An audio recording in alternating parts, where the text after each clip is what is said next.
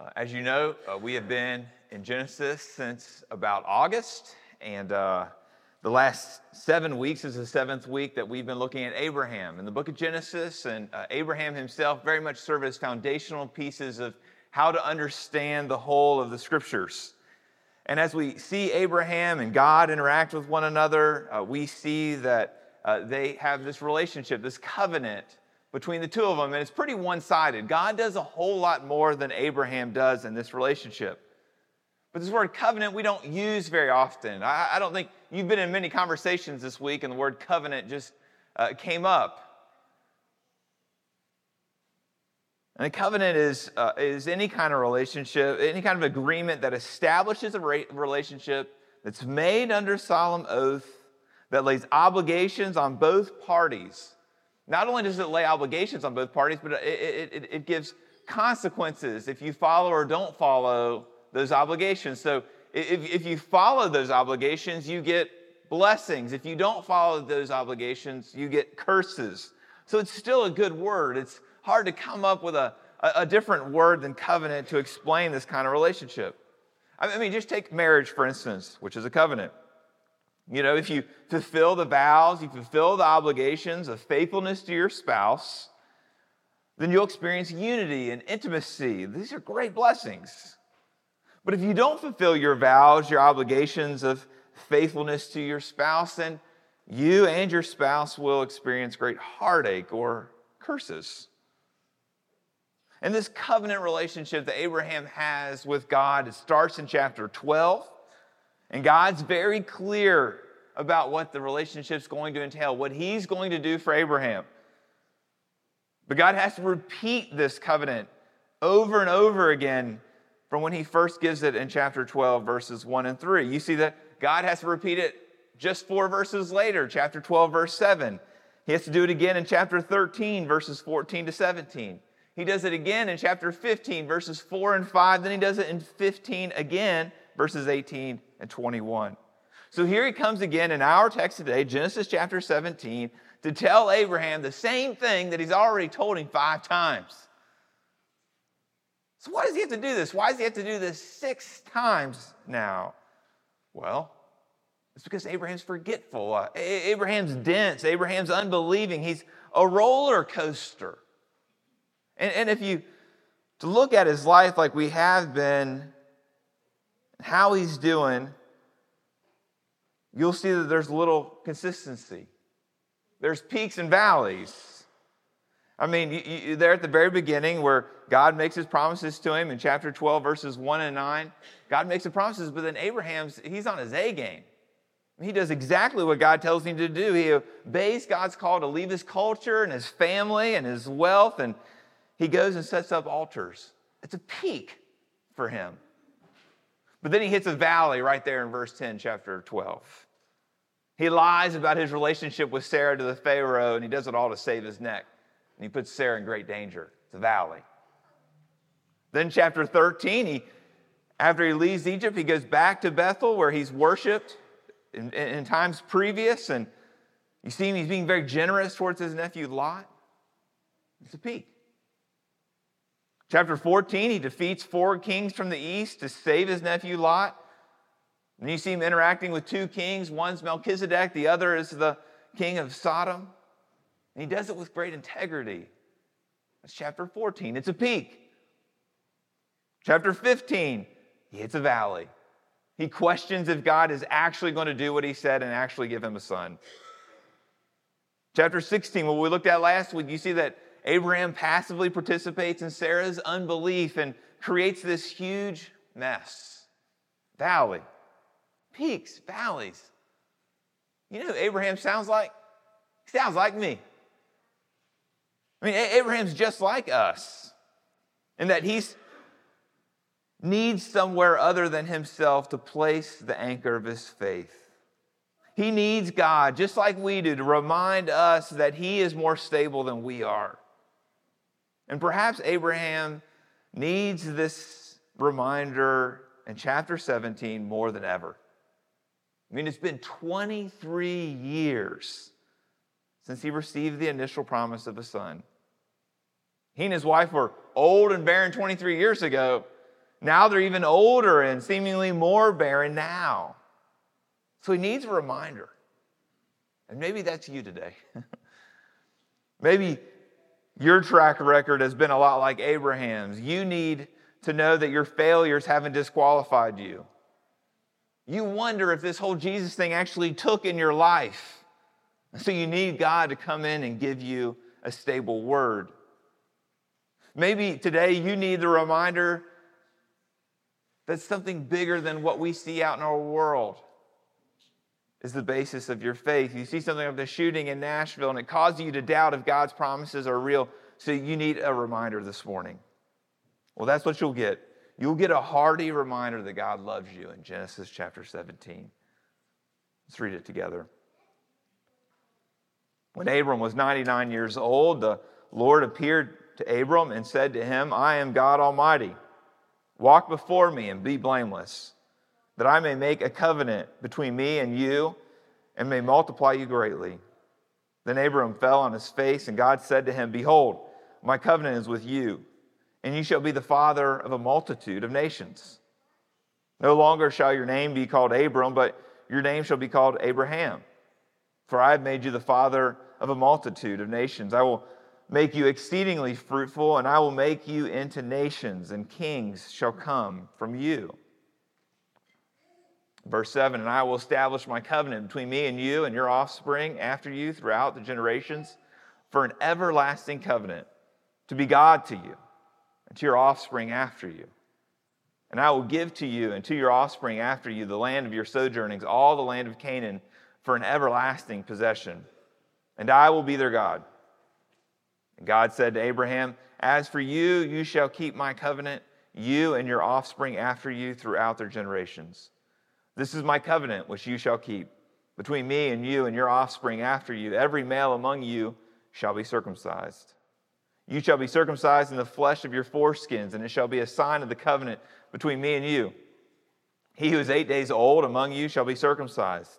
Every male throughout your generations, whether born in your house or bought with your money from any foreigner who is not of your offspring. Both he who is born in your house and he who is bought with your money shall surely be circumcised. So shall my covenant be in your flesh, an everlasting covenant. Any uncircumcised male who is not circumcised in the flesh of his foreskin shall be cut off from his people. He has broken my covenant. Verse 22. When he had finished talking with him, God went up from Abraham then Abraham took Ishmael his son and all those born in his house or bought with his money, every male among the men of Abraham's house, and he circumcised the flesh of their foreskins that very day, as God had said to him. Abraham was 99 years old when he was circumcised in the flesh of his foreskin, and Ishmael his son was 13 years old when he was circumcised in the flesh of his foreskin. That very day, Abraham and his son Ishmael were circumcised. And all the men of his house, those born in the house and those bought with money from a foreigner, were circumcised with him. The word of the Lord. You can go ahead and get all your giggles out. I mean, we're all just good old middle schoolers here today. Uh, but I always wonder why, why, why circumcision? Why, why couldn't he just get an earring instead? And I think we're going to find out today. And the word circumcision was used a lot in that chapter, but really the dominant word of Genesis chapter 17 isn't really circumcision. The dominant word is covenant. And by God using this word 13 times in this chapter, he's trying to emphasize just how committed he is to Abraham. I mean, sure, Abraham does some participating, but God is the one doing the heavy lifting in this relationship. It's a very unequal partnership. You even see it in the words used. I mean, Abraham gives two very brief speeches, God gives five extended speeches in chapter 17. And God's speeches are just really a, a, reminder, but he's doing more than just reminding Abraham of, of, things that he already knew. He's also expanding the covenant to make it even more marvelous than it was before. You see it in our text. Look at verse 4. Verse 4, you see the phrase multitude of nations. This is new in God's covenant with Abraham. What we had before from chapter 12, verse 2 is that God just says, I will make you a great nation. But now, God is promising that He's going to be the father of a multitude of nations. So you see, the knob's getting turned up. Look at verses 7 and 8. You see a, a, a, word there. You see the word everlasting. Well, previously we knew that the covenant was going to be for Abraham and his descendants. It's clearly going to be a relationship that's going to, that's going to last for multitude of uh, for multiple generations. But in this chapter, you find out it's going to be more than a long-lasting covenant. It's going to be an everlasting covenant. The knob's getting turned up. Look at verse six. Verse six it says that kings are going to come from Abraham. Well, Abraham knew that he's going to have offspring at this point, but he didn't know that kings were going to come from him. That his descendants were going to be royal in nature. The knob's getting turned up. And look what God does in verse 7. If we were to look at all the other places that I listed off earlier of where God's talking about his relationship with Abraham, he never uses the language that he does in verse 7. In verse 7, he says that I will be your God. If you've been around the Bible a lot, you know that this is a common phrase, but this is a new one for Abraham. Up to this point, Abraham just knows he's getting a bunch of gifts. He's getting descendants or offspring. He's getting a land. He's going to be protected and defended by God. He's going to be a blessing to many nations. He knows all of that. Those are the gifts. But he finds out in verse 7 that he's getting not just gifts, he's getting the giver himself. So the knob's getting turned up. See, each of these, they're expansions or improvements on the original promises. The promises are growing, they're becoming more and more grand as the story unfolds. This is very much how our relationship with God works, how the covenant relationship works between us and the Lord. I mean, think about what Jesus has done for us. I mean, just think about the incarnation. We celebrate every year at Christmas. You see that God is in the flesh, that he's born of a virgin, that he's conceived by the Holy Spirit. I mean, it's amazing. I mean, that would be enough for me. That's enough for me to marvel at. But God wants us to marvel at more than just him coming and being flesh. He wants us to see his person. He wants us to see how normal Jesus is in many ways. He's born to poor parents. He has to learn a trade, just like many of us have to do. But then when he gets public in ministry, he's performing these unbelievable miracles. He's forgiving sins. He's interacting with hurting people with such gentleness. He's confronting people in such subversive ways, the proud and the arrogant. His teaching is otherworldly. He's being so kind to sinners. When you see Jesus interacting with other people in the Gospels, leaves you in trance. And that would be enough for me. If I just had the incarnation, the person of Jesus, that would work. That would be something for me to give my life to. But then there's the cross. And you, you see during the events of the Passion Week that Jesus is in complete control. He's in complete control in his betrayal, and his arrest, and his trial, and his crucifixion. So much so that it becomes completely clear that he is electively suffering on behalf of those he loves. And that would be enough for me. But th- th- then it keeps building. You, you get the resurrection where he's deader than dead and he comes back to life. He gets this glorified body that can pass through walls and ingest food. That'd be enough for me. But then the promises just get better. I mean, he goes back into heaven, and when he ascends, he sends the Spirit to indwell believers so that all believers around the world at all times can know his personal presence and power. I mean, that'd be enough for me. But then you have the consummation. I mean, as great as the Spirit's presence is in our lives, we still live in this terribly broken world. We have to deal with natural disasters and political upheaval, with unjust systems we have the continued individual brokenness within ourselves. We have to deal with evil spirits. We have to deal with physical death. But Jesus is going to come back. And when he returns, he's going to wipe away every tear from every eye, and everything's going to be made right. And it's going to be even better than we can imagine. Isn't that enough for you? I mean, I could go on and on, but as you consider each aspect of the gospel, you realize that we're in a similar position as Abraham. This thing's just getting better and better and better. But Abraham had to look at what God said, and he couldn't look at his circumstances because his circumstances would just make him sink. His circumstances looked bleak. He was old and childless, and his faith is very inconsistent. So he had to look at what God was doing and what God had promised in the past, and he had to look at what God had promised for his future because his present spelled nothing but doom. And we got to do the same thing. We've got to look at, to Jesus, his birth, his life, his resurrection, his death, his ascension, his consummation, instead of ourselves. Because we're willy nilly. God's rock solid. But if you keep looking at your present, you're going to be anxious, you're going to be sad, and you won't have the hope of the gospel. But this whole business of looking back and looking forward instead at the present. This whole business of looking outside of ourselves and looking at God, this thing is a, is a lifelong journey for all of us. We never arrive. And it, and it requires a, an inner life of knowing some things about ourselves and knowing some things about God. And it gets really confusing. It gets really confusing to know what we're feeling versus what God is saying, isn't it? You ever wondered that? Is God telling me something or am I just feeling something? See, we're just a fickle bunch. And so was Abraham, clearly. So God has to give us something objective, something physical, something tangible to stabilize us and, and, to externalize our relationship with Him. And for Abraham, it was circumcision. For us, it's baptism. And that's why God gives Abraham circumcision. So let's, let's look at it here.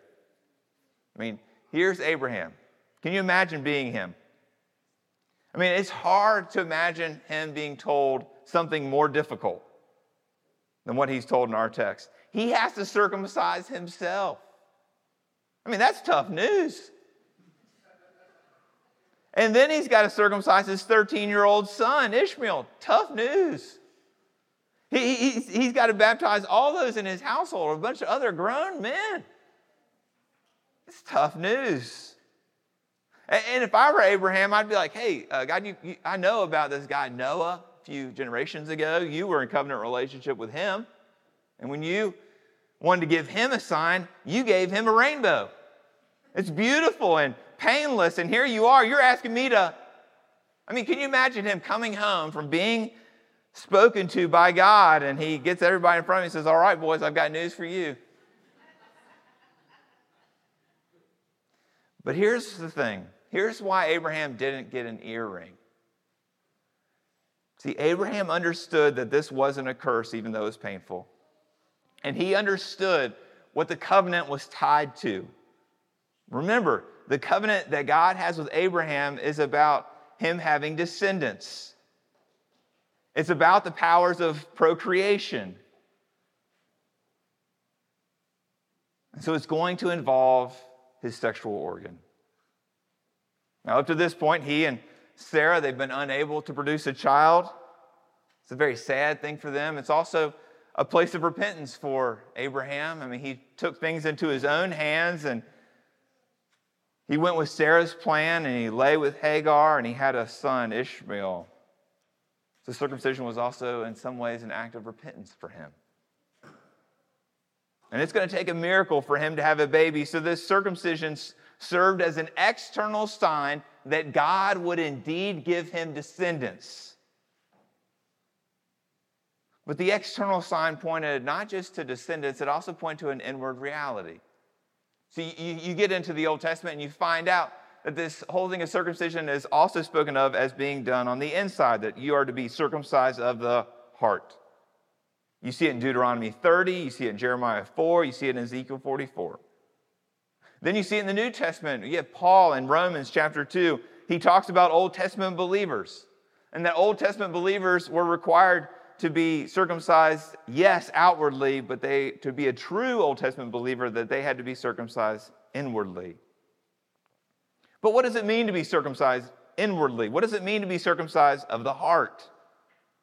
Well, I mean, just like physical circumcision, heart circumcision involves removal, a removal of sin. That God's going to have to do the surgery on your heart and take away the sin. And once He does, you have this new identity. This new identity that bonds you with the rest of His people. And think about who, who, who the, who the people are in, in, in Genesis chapter 17. The reason this wasn't just for Abraham, it included all those in his household. And those in his household weren't all Jewish, they weren't all Israelites. And so it's a diverse thing, that it's not just an ethnic thing, but it also included children, that God tells Abraham that all children from this day forward were to be circumcised on the eighth day. It included the women, and that they were included through their fathers and through their husbands. But when you get to the New Testament, this whole business of circumcision changes, and it changes to baptism. You see in Acts chapter 15 that the early church leaders establish this transfer. And it means much the same thing, but includes new elements and it expands it to men and women. And now, believers, along with their children, just like circumcision, are a part of God's family and it's marked by being baptized. I mean, think about what Jesus said at the Great Commission, Matthew chapter 28. He says, Go into all nations and make disciples. He doesn't say, and circumcise them in the name of the Father, Son, and the Holy Spirit, does he? He says, Go into all nations, make disciples, and baptize them in the name of the Father, the Son, and the Holy Spirit.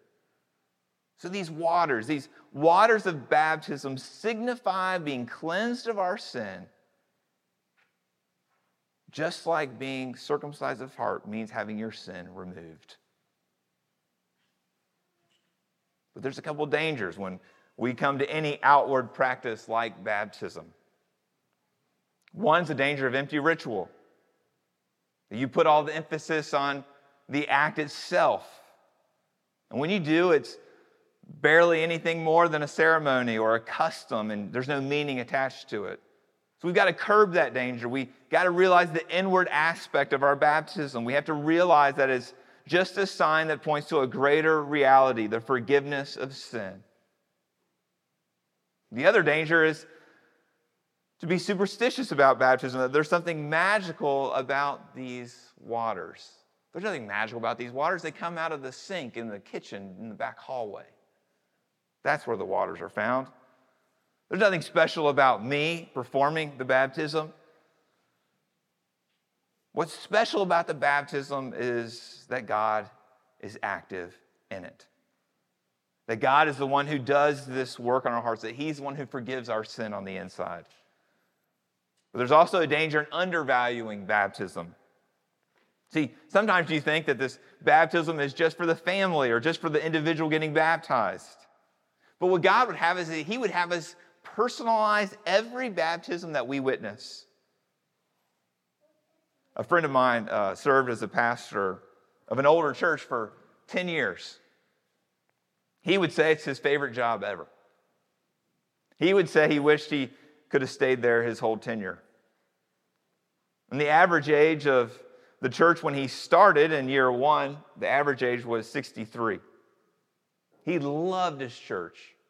And in return, these people loved him and they loved his family. He told me how it's easy to think that pastors are the ones teaching their people all the stuff, but he said in this instance, they were teaching him all the stuff. They had decades of walking with Jesus that he was able to glean from as their pastor. He said it was such a privilege to minister to them as they were sick and dying. He said it was a privilege for him to officiate funerals. And I asked him about the funerals because I don't do very many. I think I'm at three at this point in my ministry. So when I think about funerals, I'm like, that's the saddest thing you could ever do. And he said it was, that was not the saddest part of his job. He said the saddest part of his job wasn't the declining attendance either. He said the saddest part about his job is that there was never a baptism in 10 years. And I was struck by his comment. And the more I think about it, the more it makes sense to me. See, many times when I ask people how church was for them, and if we do a baptism, that's always the part of the service that they mention. I mean, last week we got to baptize twins. It was doubly good last week. See, people don't remember the passages of scriptures that we read. They don't remember the songs that we sing, and they sure don't remember anything from my sermon. But a baptism, that's going to stick. I, heard of this one tradition that baptizes uh, people out in the lobby of their church. And everybody gathers around the family or gathers around the individual and the minister. And after the baptism, after the, the, the minister says, I baptize you in the name of the Father, Son, and Holy Spirit, that the, he, he then hold, hold, hands the baby or, or, or, or lets the individual just take a couple steps away. If it's an adult. And the minister puts his hands back in the water and scatters the water across the congregation and says, Remember your baptism. Remember doesn't mean the opposite of forget in this instance. Rather, it means to link the present with the past. What the pastor is doing in that instant is he's saying, Remember that you too were baptized. Remember that you too have something that's happened on your interior, that God has worked in you, that He's forgiven you of your sin. So, the next time we have a baptism, let's celebrate not just for the family, not just for the individual experience of the baptism, though we need to, but we need to celebrate for ourselves. We need to treasure our baptism. We need to be shaped by our baptism. We need to live out our baptism. Because your baptism communicates to you that you belong to Christ and not to yourself. Your baptism communicates that you've been forgiven of your sins no matter how much they haunt you night in and night out. Your baptism com- communicates to you that you're a part of community, that you're not alone. See, your baptism happens outside of you. You can't get more baptized or less baptized. So when your faith is like a roller coaster, when it's unsteady like it was for Abraham, you need to look outside of yourself. You need something that's more steady, more complete, more reliable than how you feel or what you're doing. And that's what your baptism's for. So, where are you at with baptism? I, I, I don't mean, are, we, are you sprinkler or an immerser, immersion person? I don't mean, do you believe in infant baptism or believer's baptism only? What, I, what I'm asking you is, what do you believe it for yourself? Has it simply become a private event that you're disconnected from? Do you ever pull it out and let it preach to you when your experience of your faith is all over the place? Is it just an empty ceremony that has become nothing more than a tradition? See, Jesus intends that you remember his commitment to you to every time you see the water. He knows you're fickle. He knows your faith is a roller coaster, and he wants to steady you with his love by reminding you of his covenant with you through baptism over and over and over again. Let's pray.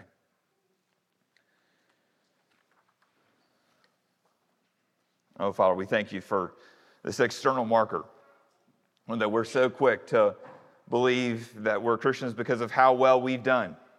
We're so quick to say that we're not Christians because we've not done so well. But Lord, we have something more than how well or not well we've done to assure us of your love for us, and it's baptism. Lord, thank you what it communicates to us that we're adopted by you, that we're cleansed from our sin, that we're part of a community.